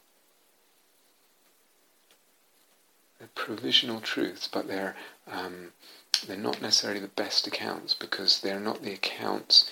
Um, I cannot talk in those terms and explain to myself in those terms of reductionist neurology in a way that um, makes sense to me of the choices I need to make and of what will help me make those choices and make me uh, help me to carry them out and stay steady, etc.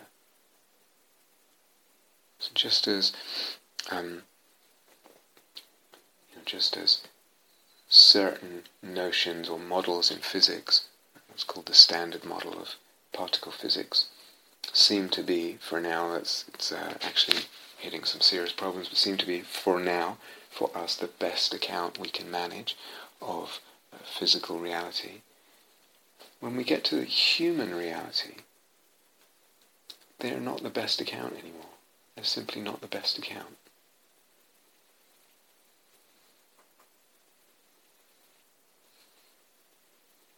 Alright, so this this question, this inquiry, really important, so crucial. What does this conventional truth that I'm holding, that I'm adopting, that I'm even um, just entertaining, what does it lead me to? What does it bring? What are its consequences for my experience, for my sense of things, for my sense of self and world, other? There's that question. And there's the question, am I assuming it's real? Am I actually assuming a conventional truth is uh, an ultimate truth? Is something real? This idea, this model, this notion is actually a reality.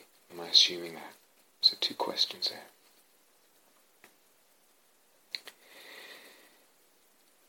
Okay, so we need to be careful with assumptions, but we also need to be careful with conclusions. So sometimes we have a notion and a model, and it does function in, in the way that good science uh, functions well, a theory or a law, equation in science works as a provisional truth. It works, as we said, um, to it, because it has predictive power because that notion enables you to predict something happening or occurring or unfolding, if this or this is the case, that otherwise you wouldn't have been able to predict. So it has predictive power. So an example, you know, from the soul-making logos, from the soul-making Dharma logos, would be uh, the example that we can predict, we can expect that unless we block the soul-making dynamic, unless we block the eros, or block or psyche or logos is blocked in some way, we can expect that uh, the natural process of the soul-making dynamic will begin to involve uh, not just the imaginal object, but also the self becoming imaginal, and then also the world becoming imaginal, some kind of cosmopoiesis. Or if we start with the self, then other and world or whatever, that this um, spreading to include self, other world, and in fact, and also eros, as we've discussed many times. Self, other, world, eros become imaginal. They become infused with imaginal, they become infected, drawn in, involved, caught up in the whole soul-making dynamic and become imaginal. That's a prediction that we can make. So that we, ex- we, we expect that to, it, it bears out in our practice. We can notice it in doing interviews. You can notice it. You can expect it. You can look for it. And if it's not happening, it's pointing to something being blocked. And then the question is, okay, where is it blocked? So that would be an example of a conventional truth or a conventional, uh, a notion that has only a conventional truth. Um, still having predictive power and therefore being, you know, a useful provisional truth, a useful provisional tool, useful notion. Or uh, the whole notion of the soul-making dynamic itself, that eros uh, will um, ignite that whole dynamic so that psyche, eros in seeking more, and the pothos in eros in seeking more will open up more beyonds in psyche, more images, more dimensions, more aspects. So more will be perceived, and that will inflame eros even more.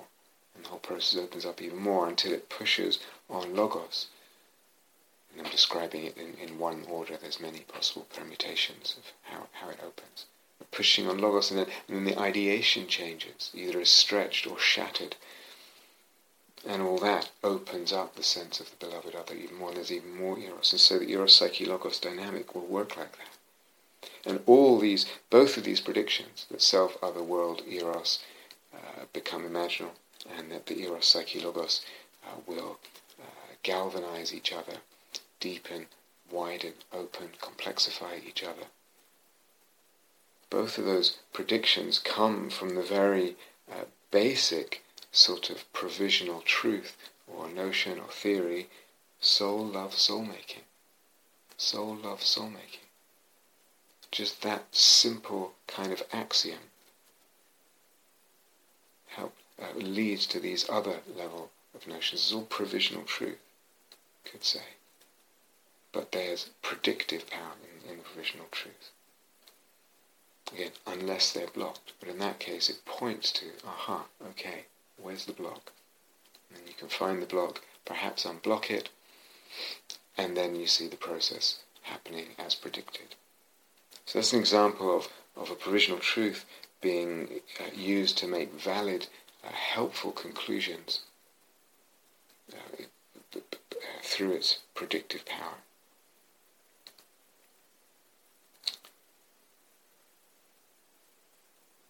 Um, but careful with this.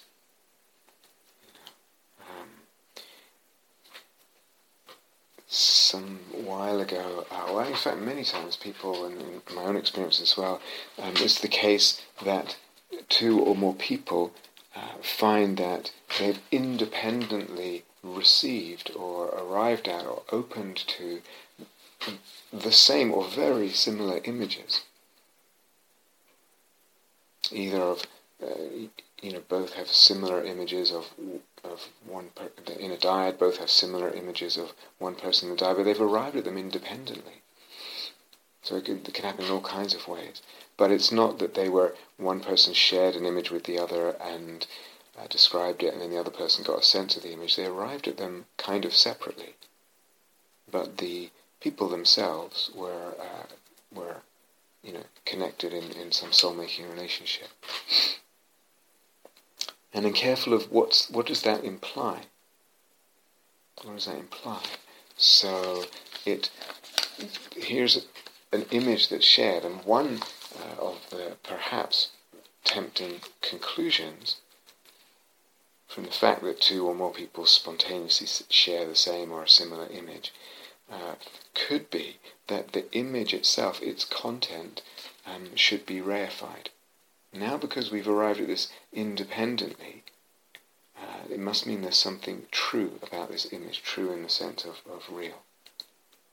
It doesn't need to imply that, it doesn't automatically imply that.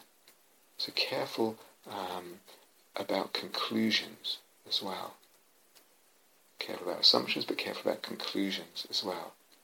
It may imply this fact that, you know, that two or more people independently share the same or very similar image may may imply, or it's more uh, it's more um, likely that it implies or su- uh, suggests something like the fact that the chitta, the mind or the soul or consciousness, is not as bound by and not as bound to the individual physical organism as we typically assume in our modern culture. You understand? So there's two conclusions there, and to me the second is is the more uh, justifiable uh, conclusion or conclus- conclu- you know, step towards a conclusion.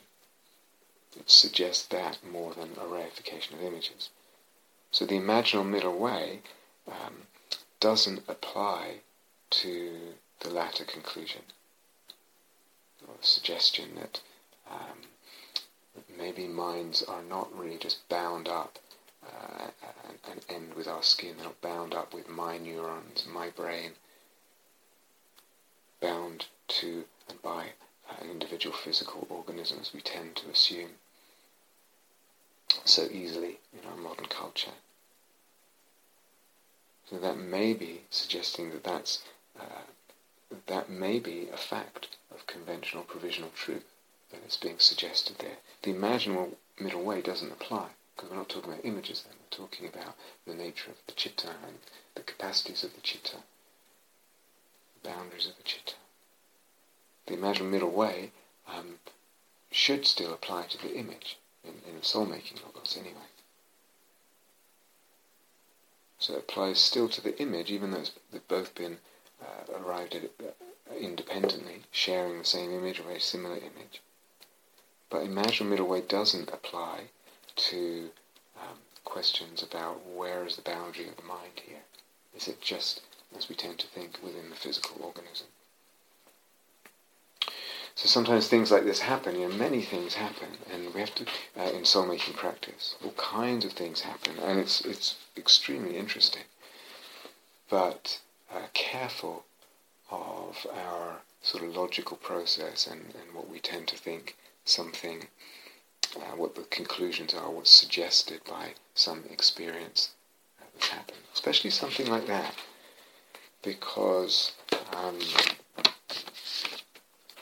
this, you know, one of the things in our culture that uh, one one of the sort of ontological and epistemological assumptions in our culture uh, that's pretty entrenched uh, is that if a perception is socially agreed upon, in other words, if it's not just me perceiving something and you can't perceive it, if we, you and I, excuse me, and another person perceive it, uh, perceive the same thing, then that social agreement of a perception uh, tends to validate the reality of that perception for us. That's one of our epistemologies, that we need to socially agree on something for it to be real. And anything that isn't socially agreed upon is not regarded as real. So that's one of our received criteria for what is real and what, what constitutes knowledge of the real. Uh, it's received and usually unquestioned epistemology and ontology. So it can be tricky. Because we're sharing an image spontaneously, tend to think, well, it must be real, because that's one of the criteria we tend to, to use for deciding what counts as real.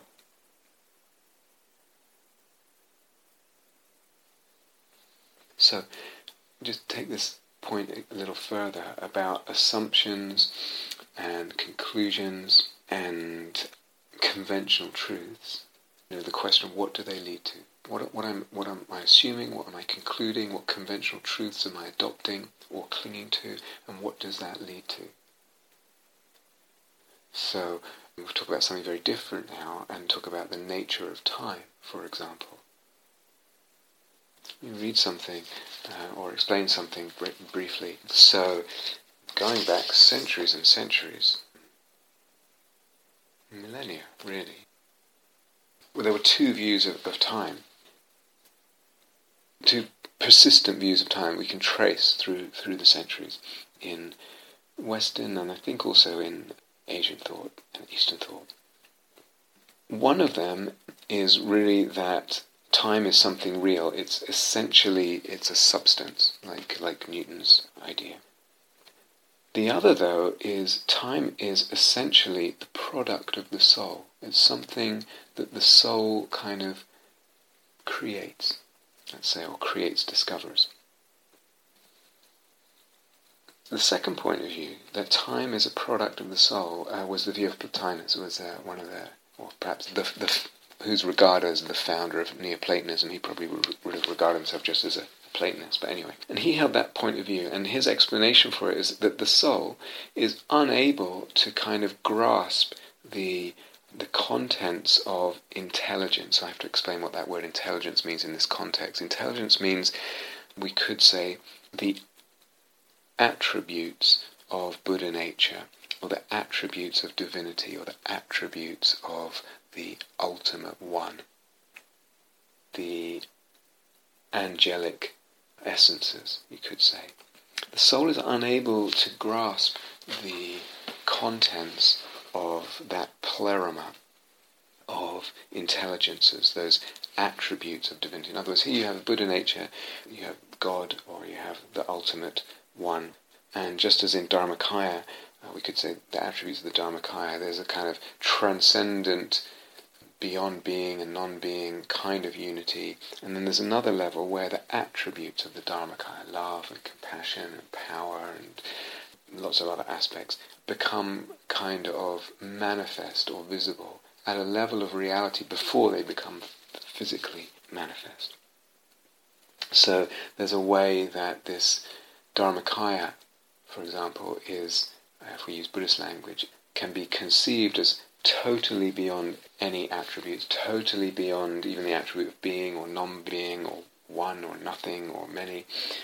Um, and then another level where it's uh, where one can focus on uh, the attributes of God, so the names of God, um, uh, the attributes of the Dharmakaya.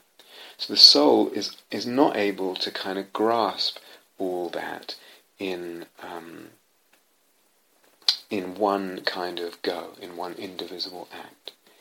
So instead, it must kind of uh, do it one by one, or perhaps in, in, in groups, and uh, it must it must um, come into contact with and behold and get to know and open to and get to love and uh, practice manifesting those aspects of the uh, divinity of the Dharmakaya, let's say several at a time. Can't do it all at once. Maybe one by one, maybe several at a time. But in so doing, um, it engenders time and produces the sensible world as a temporal world.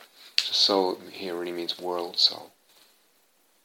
So these kind of hierarchies of reality where soul, world soul, engenders time. Time is a product of the soul because of its its need to kind of know and manifest those attributes of the transcendent divine, but its inability to do so in one kind of gulp, in one in one kind of gestalt. So it does so bit by bit or aspect by aspect, one by one or several at a time, and in doing so it engenders time, engenders and uh, uh, time and also the sensible temporal world that we live in. World soul and our soul as part of or as mimicking the world soul. So very different an, an idea of time as absolute time as Newton would have it um, independently existing time. Now, in a very different way, the whole ways of looking approach and inquiry into emptiness and I talked about before, and uh, I outlined Seeing That Frees and other places, the phenomenological approach to emptiness and dependent arising comes to similar kinds of conclusions. That time is a dependent arising, dependent on the way of looking. Even time, even something so basic. So arrived at, here we have a very metaphysical well, it sounds like a sort of arbitrary metaphysical theory. I doubt that it was. I think it was probably as much something that came out of philosophical thinking as much as it was something that came out of meditative exploration, I'm guessing for Plotinus and others. Um, and in Seeing That Frees, in this phenomenological approach, ways of looking approach to emptiness and dependent arising, you have something that comes out of meditation and then realizes time is empty and time, sense of time is a dependent arising.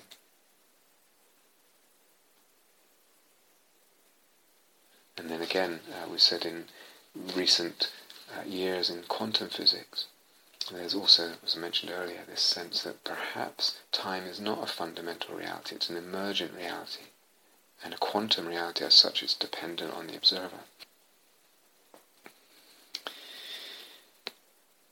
So even within Neoplatonism, by the way, there were different points of view. Plotinus had that point of view. Iamblichus uh, had a different point of view, a more substantial view of time, apparently. Alexander Aphrodisias, who was actually a commentator on Aristotle, but he said, man, hum- humans are poetes of time. The uh, creators, the poetic creators of time. Time is part of our poiesis. And we talk about cosmopoiesis. We also there's a poiesis of time. So it's the subjectivity of time as its sort of primary ontological uh, reality, as opposed to the objective existence of time. But what I want to ask again is if time uh, has no ultimately real existence, no inherent existence independent of the soul of the observer. What does that imply? What does it lead to, and what does it imply for liberation? What kind of liberation does such an insight bring? What kind of, uh, what scope does it mean for uh, what liberation means and involves? What also does it mean for soul making? What does it mean for psychological healing? We tend so much to think of the past caused this difficulty in the present. Time moves that way, and it's kind of inexorable reality to time and the placement of things and the direction of causality, etc.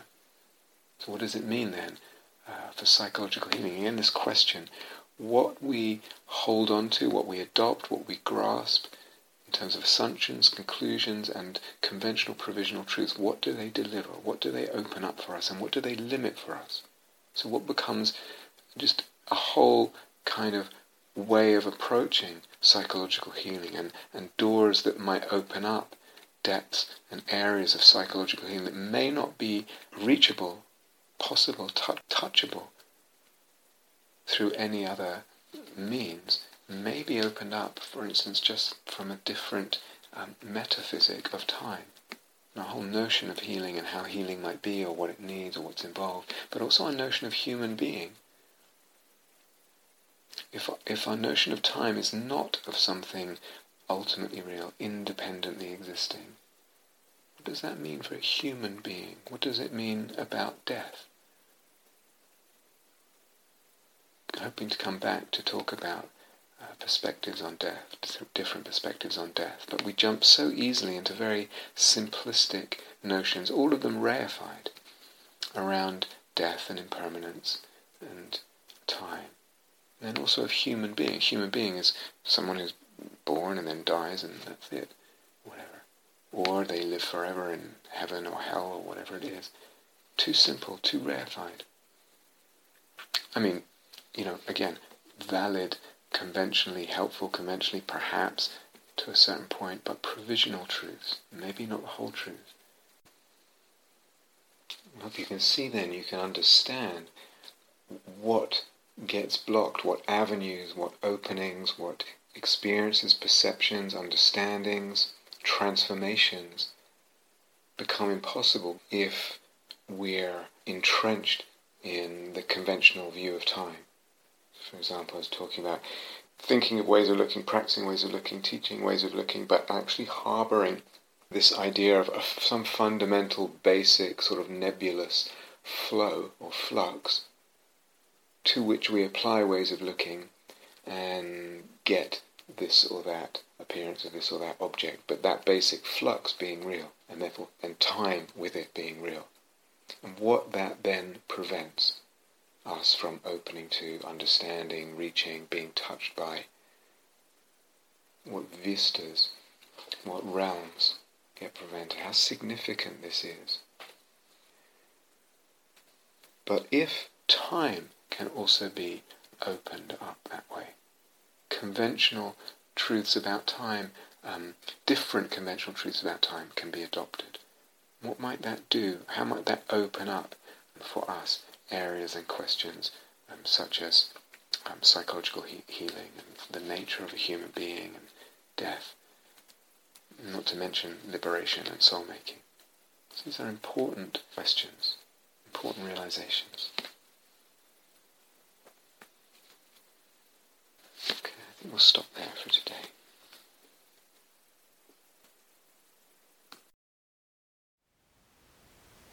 Thank you for listening. To learn how you can support the teachers and Dharma Seed, please visit dharmaseed.org slash donate.